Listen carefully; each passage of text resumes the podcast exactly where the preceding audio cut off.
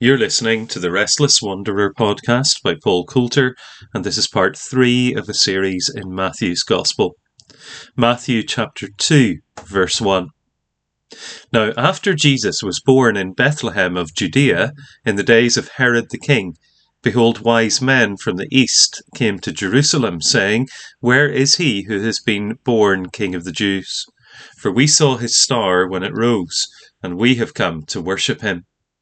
When Herod the king heard this, he was troubled, and all Jerusalem with him, and assembling all the chief priests and scribes of the people, he inquired of them where the Christ was to be born. They told him, In Bethlehem of Judea, for so it is written by the prophet. And you, O Bethlehem, in the land of Judah, are by no means among the rulers, least among the rulers of Judah, for from you shall come a ruler who will shepherd my people Israel. Then Herod summoned the wise men secretly and ascertained from them what time the star had appeared. And he sent to Bethlehem, sent them to Bethlehem, saying, Go and search diligently for the child, and when you have found him, bring me word, that I too may come and worship him. After listening to the king, they went on their way, and behold, the star that they had seen when it rose went before them until it came to rest over the place where the child was. When they saw the star, they rejoiced exceedingly with great joy. And going into the house, they saw the child with Mary his mother, and they fell down and worshipped him. Then, opening their treasures, they offered him gifts, gold, and frankincense, and myrrh. And being warned in a dream not to return to Herod, they departed to their own country by another way. Now when they had departed, behold, an angel of the Lord appeared to Joseph in a dream, and said, Rise, take the child and his mother, and flee to Egypt, and remain there until I tell you, for Herod is about to search for the child to destroy him. And he rose and took the child and his mother by night, and departed to Egypt, and remained there until the death of Herod. This was to fulfill what the Lord had spoken by the prophet, Out of Egypt I called my son. Then Herod, when he saw that he had been tricked by the wise men, became furious, and he sent and killed all the male children in Bethlehem and in all that region who were two years old or under, according to the time that he had ascertained from the wise men. Then was fulfilled what was spoken by the prophet Jeremiah. A voice was heard in Ramah, weeping and loud lamentation, Rachel weeping for her children. She refused to be comforted because they are no more. But when Herod died, behold, an angel of the Lord appeared in a dream to Joseph in Egypt, saying, Rise, take the child and his mother, and go to the land of Israel, for those who sought the child's life are dead. And he rose and took the child and his mother, and went to the land of Israel. But when he heard that Archelaus was reigning over Judea in place of his father Herod, he was afraid to go there, and being warned in a dream, he withdrew to the district of Galilee. And he went and lived in a city called Nazareth, that was spoken about, uh, that what was spoken by the prophets might be fulfilled. He shall be called a Nazarene. We'll finish our reading there at the end of Matthew chapter 2. Now, of course, uh, again, if you've grown up in the West uh, and grew up in a Christian setting, or at least a nominally Christian setting, it's likely that you're very familiar with this story. You've seen lots of Christmas cards and paintings with the wise men. You've maybe sung songs about them. We three kings of Orient are, uh, or as uh, as um, with gladness, men of old. Um, and you may well have played one of the wise men in a nativity play, walking in with a, a cloak over your shoulders, and probably a crown on your head, carrying a present for the baby Jesus. So, familiar words, but words that we could easily uh, misunderstand if we're not careful sometimes around Christmas, particularly, our understanding is so clouded by our experience and particularly nativity plays, uh, and we can miss some of the finer details. And first of all, these wise men uh, are really called magi. The uh, Greek is magi, and magi, which is related to our English word magic, but the magi were a class of, of priests, astrologer, uh, and astronomers. So they were stargazers, but they would have been into uh, astrology in the region in the to the east of um, Israel, which we would now call Iran uh, and possibly Iraq, but certainly in those eastern regions. In the Old Testament, you already get uh, this group of people in Daniel chapter 2, verse 48, there's a reference that uh, in the King James Version, for example, is translated as, uh, as uh, wise men. It's the same idea. Uh, they were probably involved in the Zoroastrian religion, which was a, a Persian uh, religion um, that uh, believed in this god Zoroaster. Or sorry, not a god, but followed this prophet Zoroaster uh, who had taught uh, uh, about the worship of one God, but believed in a kind of dualistic good mixed with evil in the world. So uh, monotheistic like Judaism, but not like Judaism in its understanding of how evil and good are intermingled in the world. It's uh, an ancient religion that is still existent today. But these uh, followers of that religion, these priests in that religion, come from the East uh, possibly, as I say, from modern day Iran or, or Iraq, where they uh, would have been involved in astrology, stargazing. They are not described as kings. Uh, that that idea comes from a, a, a really a, a misapplication from the Old Testament. So there are a number of verses in the Old Testament that talk about kings uh, coming to worship the Messiah. Isaiah 60, verse 3, Psalm 68, verse 29, Psalm 72, verse 10. Um, these all speak about kings coming to fall down. Um, and so uh, there was a, a, distortion in Christian tradition that then thought of this as the fulfillment of that. And of course, they do bring gifts that sound kingly, don't they? The uh, the gold and um, and so on sounds like the gifts suitable for a king, um, but they are not kings.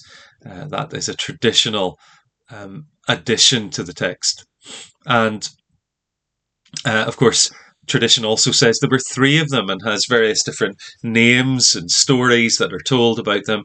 The names traditionally are Melchior, who was supposed to be a Persian scholar, and Caspar, uh, and Balthazar, who was supposed to be from Babylonia, um, and of course, uh, those are all um, really speculative. We don't have their names in the in the New Testament. In fact, we don't know that there were three. There were three gifts that they brought, but there could have been a larger number. It might even only have been two of these wise men.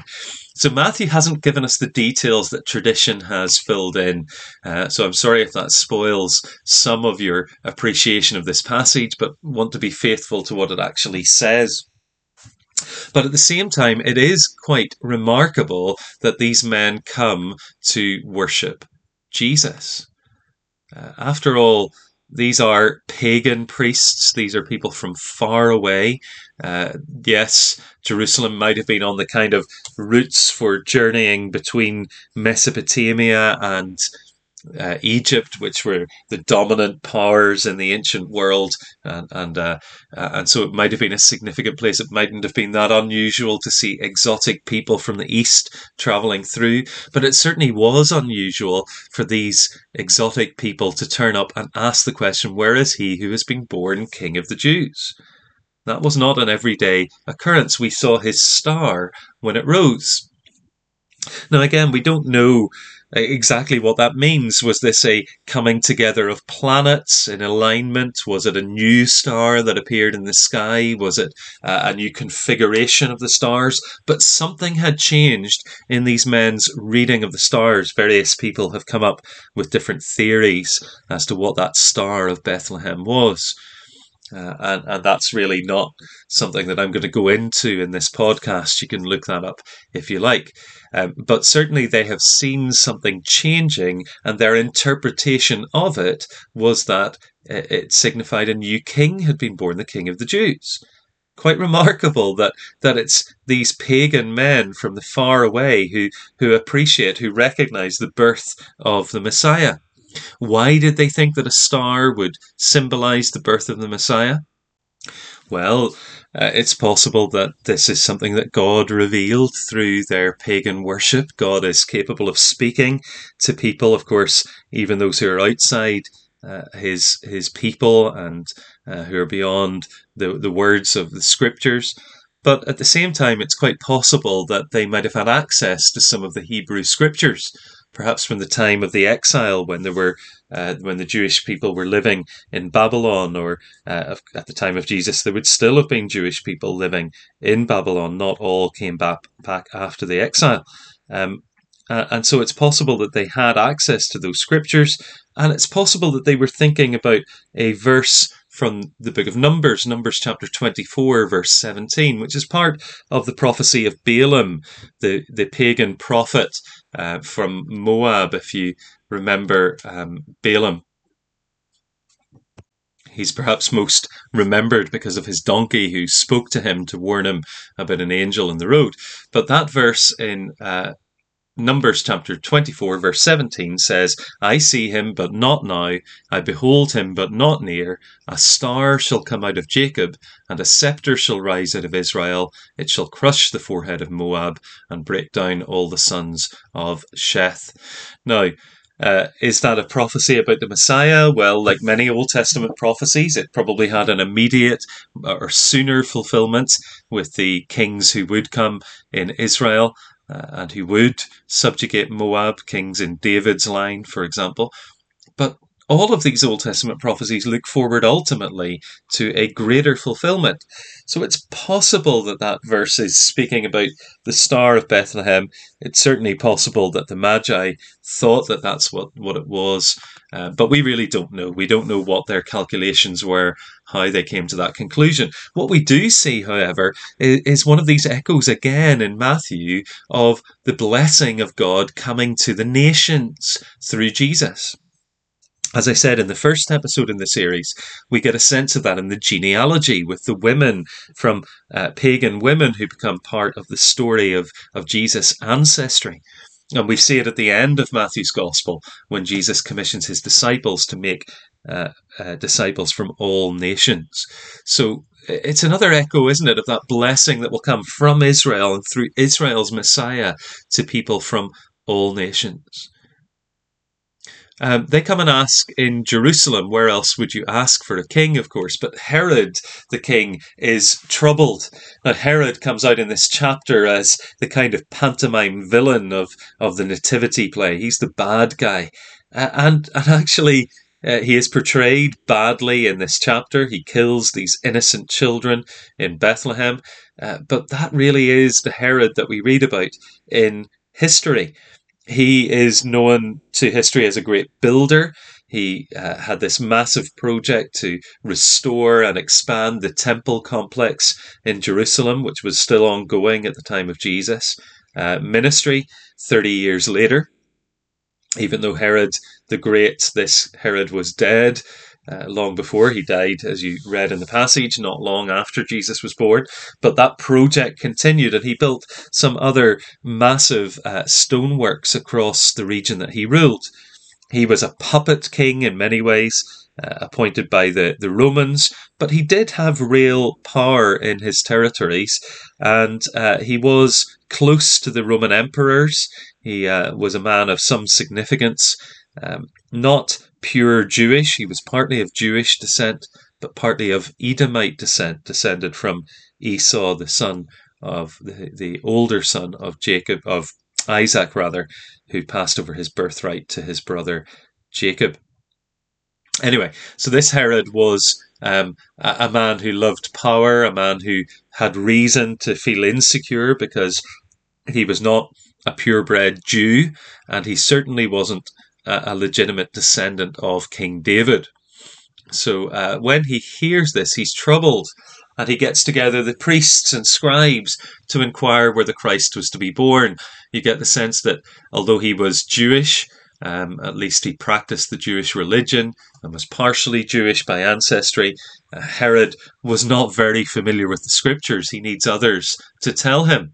And they answer Bethlehem. They quote, or rather, uh, Matthew quotes that this is fulfilling what the prophet has written, or they say that uh, from Micah chapters five, chapter five, verses two and four. This prophecy that Bethlehem and a small village will be significant because a ruler will come who will shepherd his people, God's people, Israel. Now, as we come across this this uh, quotation, it's worth just pausing to say that Matthew uses the Old Testament in different ways in this chapter. He talks, as we saw already in the second episode, uh, where we had the quote from Isaiah chapter 7 about Emmanuel. He applies that to the birth of Jesus. And in this chapter, four times we read about the Old Testament being fulfilled, but in different ways. So here, this uh, reference from Micah Matthew is clearly saying, and the priests were saying, that this is a direct fulfillment of that prophecy. Micah prophesied about uh, Bethlehem, and uh, it came true. That was referring, God was referring through him to the birth of Jesus. As with all prophecies, again, it might have had a more immediate uh, reference and fulfillment, but it was certainly looking forward to the Messiah. But when we get to some of the other references from the Old Testament in this chapter, it's not so much a direct fulfillment, uh, and I'll explain that as we go along. But the Jewish people at the time knew that Bethlehem would be the birthplace of the Messiah. And of course, Mary and Joseph, as Luke's gospel tells us, but not Matthew, uh, had made the journey from Nazareth to come to Bethlehem, which was Joseph's ancestral town. It seems from Mar- Matthew's account in this chapter that they would quite happily have stayed in Bethlehem, except that they felt they had to leave back to uh, Galilee, to Nazareth, uh, as it was a safer place. Uh, and God warned Joseph in a dream. The third dream that Joseph has, uh, where God speaks to him. So uh, that's where the Messiah is going to be born in Bethlehem. Herod is told. And so he concocts this plan. He brings the Magi, the wise men, uh, and he finds out when the star had appeared. That becomes significant later because when he kills the infants in Bethlehem, he kills all of the ones under two years old. That suggests that it's two years since the wise men saw the star. Whether they set out immediately at that time or whether they had spent some time researching and then set out on their journey, uh, it, it does mean that it's possible that Jesus was already a young child by this time. But we can't be sure about that. Sometimes people say, well, look, it says in Matthew 2 that the wise men came to the house and Jesus was born in a stable, so he, he can't have just been born. But of course, the Bible doesn't say Jesus was born in a stable. Luke doesn't use that word at all. Matthew doesn't use it. Uh, we read in Luke that there was no room, traditionally translated in the inn, but actually the word is in the guest, or there was no guest room available for them.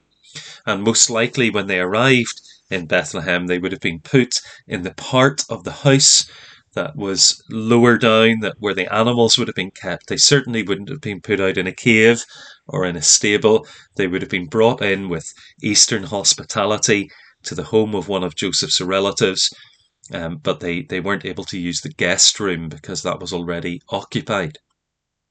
So Jesus was almost certainly born in a house. So the reference to the house doesn't tell us what age he was or how soon this was after he was born, but it is possible that it was some time later, and he may even have been a toddler by this stage. We just don't know.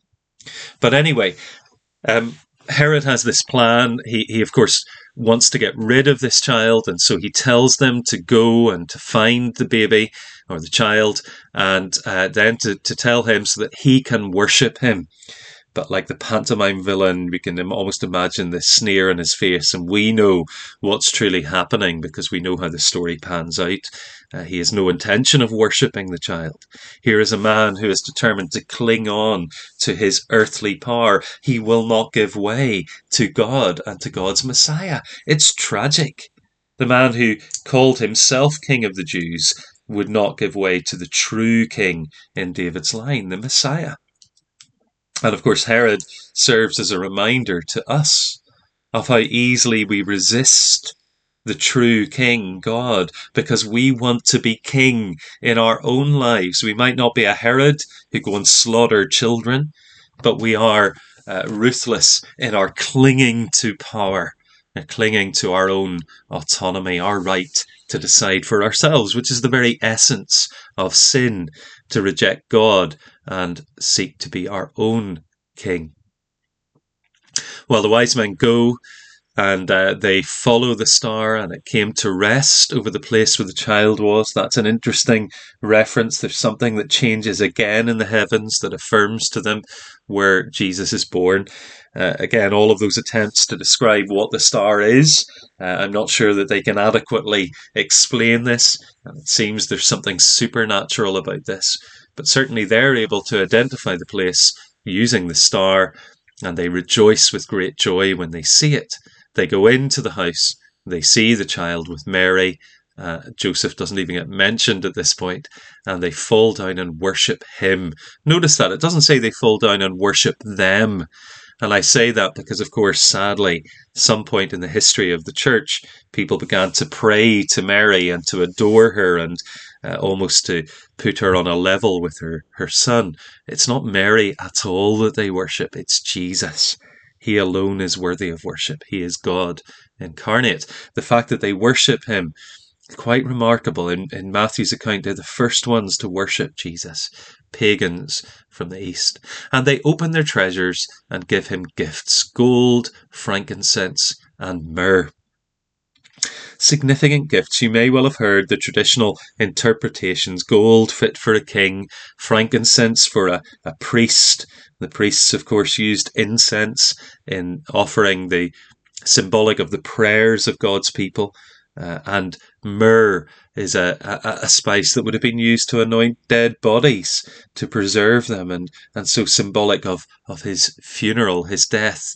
Here is the child who is king and priest and who will die as a sacrifice for sins.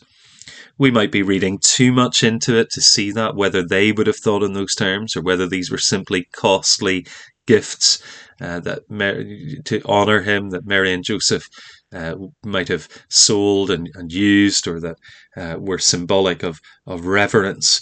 We don't know, but but I think there there is certainly a, a, a, some kind of echo in there that makes us think of the life that is in front of Jesus and his place in God's purpose, king, priest, and sacrifice. But they are warned by God not to go back to Herod, so they go a different route back to their own country. Again, it's interesting, isn't it? They disappear off the scene. We wonder, did they not follow up on this child? But perhaps all that they saw was a king of, of the Jews. But then the word worship seems to say that they saw something more than that. And I suppose we, we don't know what became of them other than what the traditions suggest. But after they had left, the angel of the an angel of the Lord appears again. Second dream for Joseph. He's already had the one in, in, in chapter one where the angel told him to marry Mary. Uh, and this dream, the angel says, Go to Egypt and stay there until I tell you Herod is about to kill the child, uh, to search and kill him. Now, of course, Herod does that. And uh, we don't read about this event, the slaughtering of the innocents in, um, in Bethlehem in uh, historical records, but that's not necessarily surprising. Historical records are very limited. Bethlehem was not a large town, so it might not have been a very large number of children. It may not have been significant enough to go on those historical records, other than the one we have here in Matthew's Gospel. But notice what it says that the going into Egypt was to fulfill what was said through the prophet, Out of Egypt I called my son, Hosea 11, verse 1. Now, here, it, this is not like Micah's prophecy about Bethlehem. That was clearly a messianic prophecy, and the Jewish people at the time of Jesus knew that Bethlehem would be the birthplace of the Messiah. No, this one is, is not for saying that when Hosea said, Out of Egypt I called my son, he was thinking of the Messiah. If you read Hosea chapter 11, you wouldn't get that sense that it's about a future king. It's clearly about the nation of Israel. It's an echo back to the time when God brought Israel out of Egypt through Moses. Uh, but what Matthew is telling us here is not that Hosea was foretelling the Messiah, but that Jesus' life is following the pattern of Israel. Israel is described as God's son, brought out of Egypt. Here now is the ultimate Son of God, God incarnate, the Son, God the Son, now being brought out of Egypt.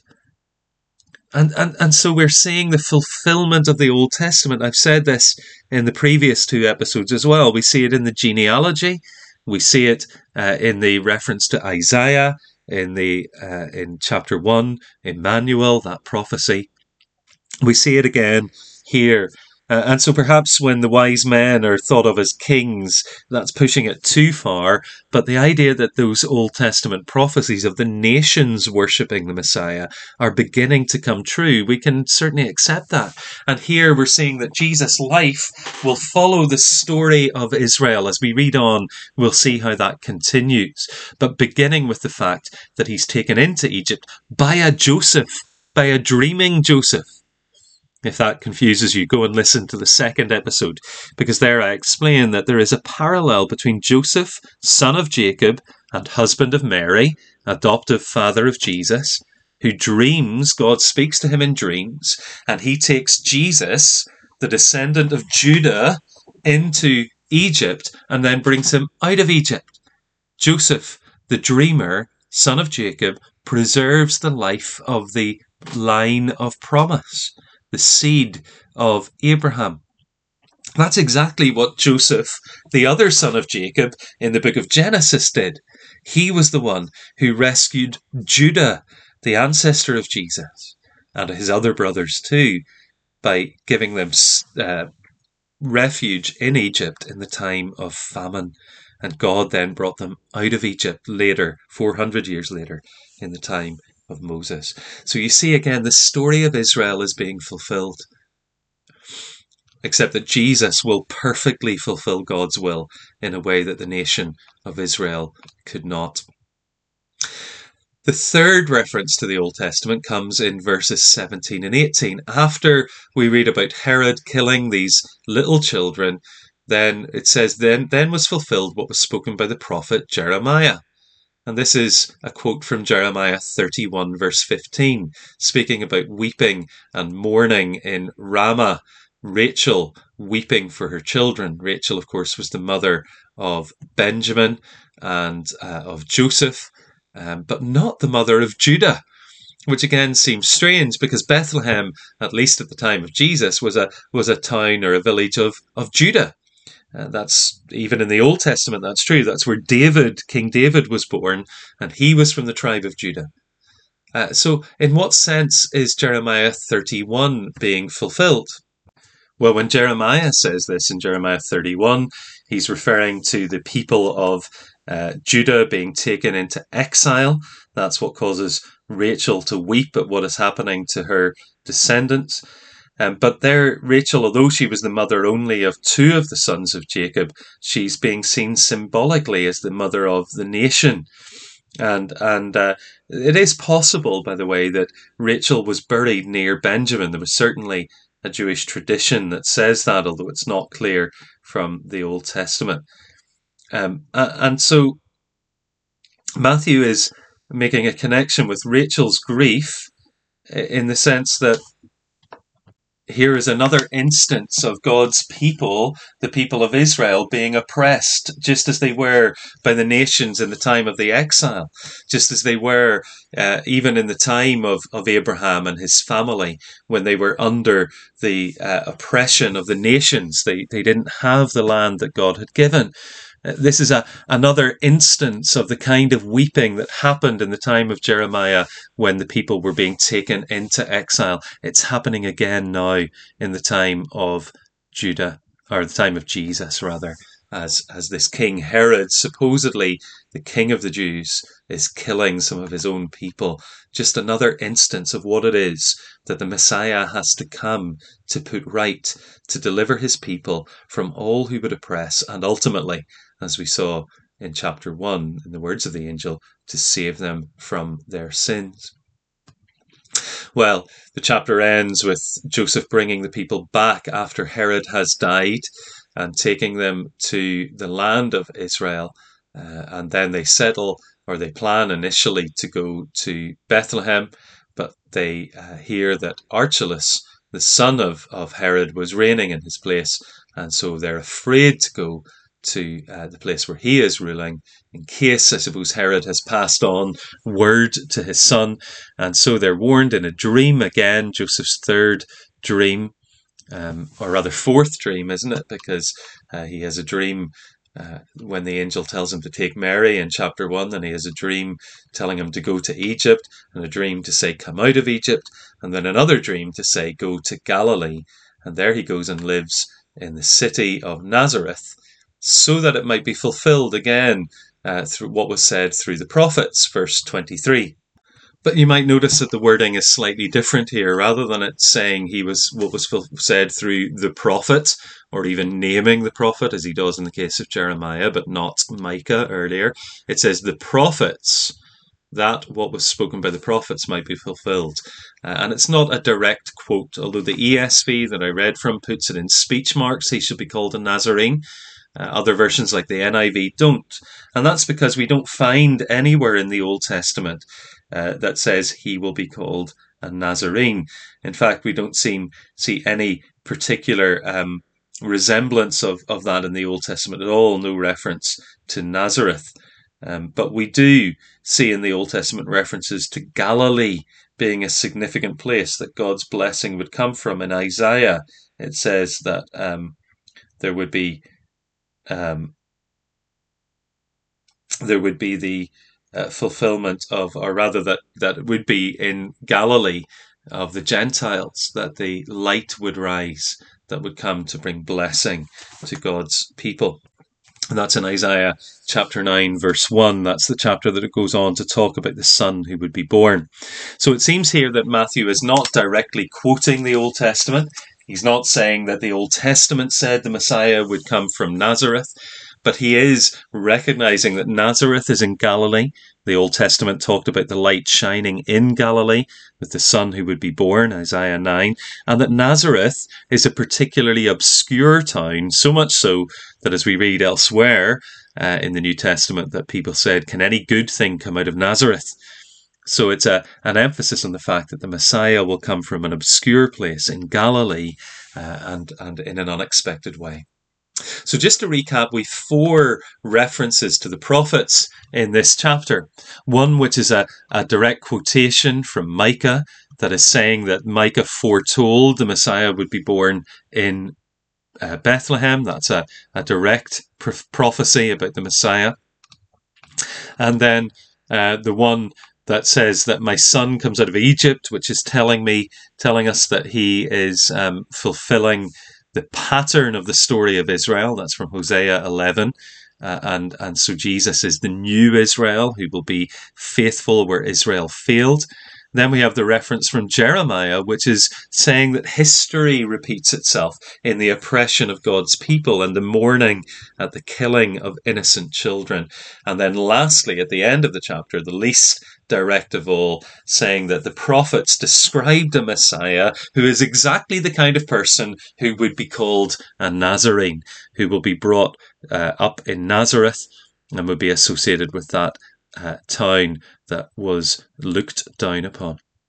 So Jesus fulfilling the Old Testament, Jesus bringing blessing to the nations through the Magi, Jesus turning upside down the kingdoms of this world with kings like Herod who were obsessed with power and legacy and a name for themselves and great buildings of stone.